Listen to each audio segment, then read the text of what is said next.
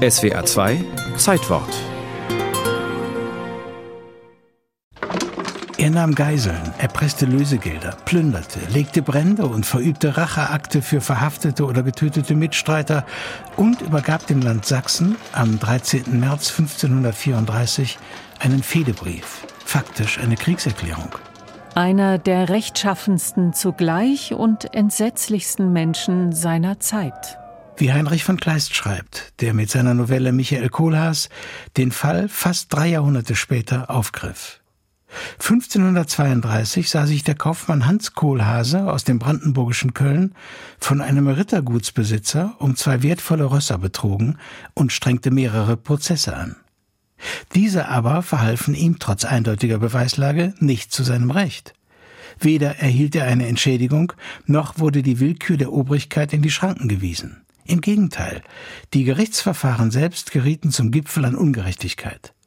Was folgte, war ein sechs Jahre währender Rachefeldzug, bis Kohlhase schließlich öffentlich hingerichtet wurde. Kleist gestaltet das ja dann etwas anders aus, fügt ja auch noch eine Ehegeschichte hinzu. So der Literaturwissenschaftler Ralf Köhnen von der Ruhr-Universität Bochum. Seine Frau Lisbeth wird in der Novelle zu Tode gebracht und das feuert das Ganze natürlich noch einmal an.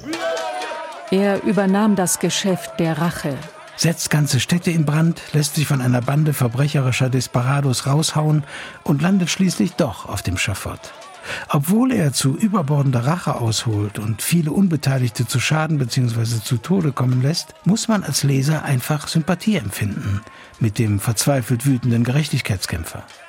Sowohl mit dem historischen als auch mit dem literarischen. Diese tiefen Einblicke in die Kohlhaas-Figur, die bringen die Leserschaft dazu, dort auch Partei zu ergreifen. Natürlich sich zu empören über das, was Kohlhaas da an Terror vom Stapel lässt, aber zugleich auch Verständnis zu haben.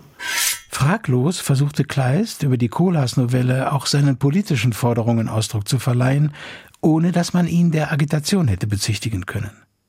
Ihm ging es nicht nur darum, dass Angehörige niederer Stände nicht vom Adel über den Tisch gezogen werden, sondern auch darum, dass der Staat einen Schutzschirm aufspannt gegen den Machtmissbrauch seiner eigenen Institutionen.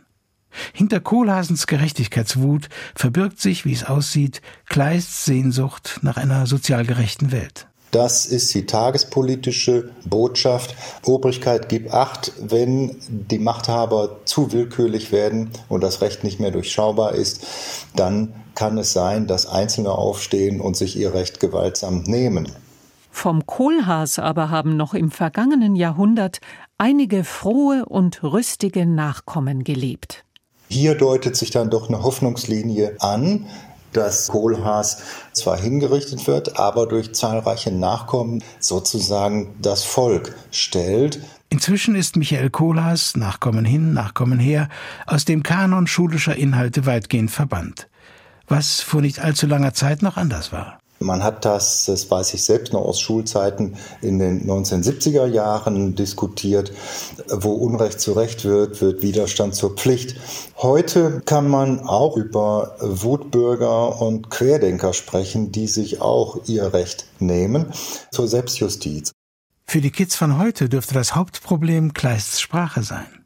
Die berühmt-berüchtigten Kaskaden aus Haupt- und Neben- und Nebennebensätzen.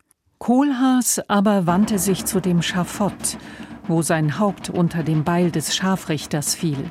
Hier endigt die Geschichte vom Kohlhaas. Und hat doch in der verbliebenen öffentlichen Wahrnehmung den historischen Kohlhase weitgehend verdrängt.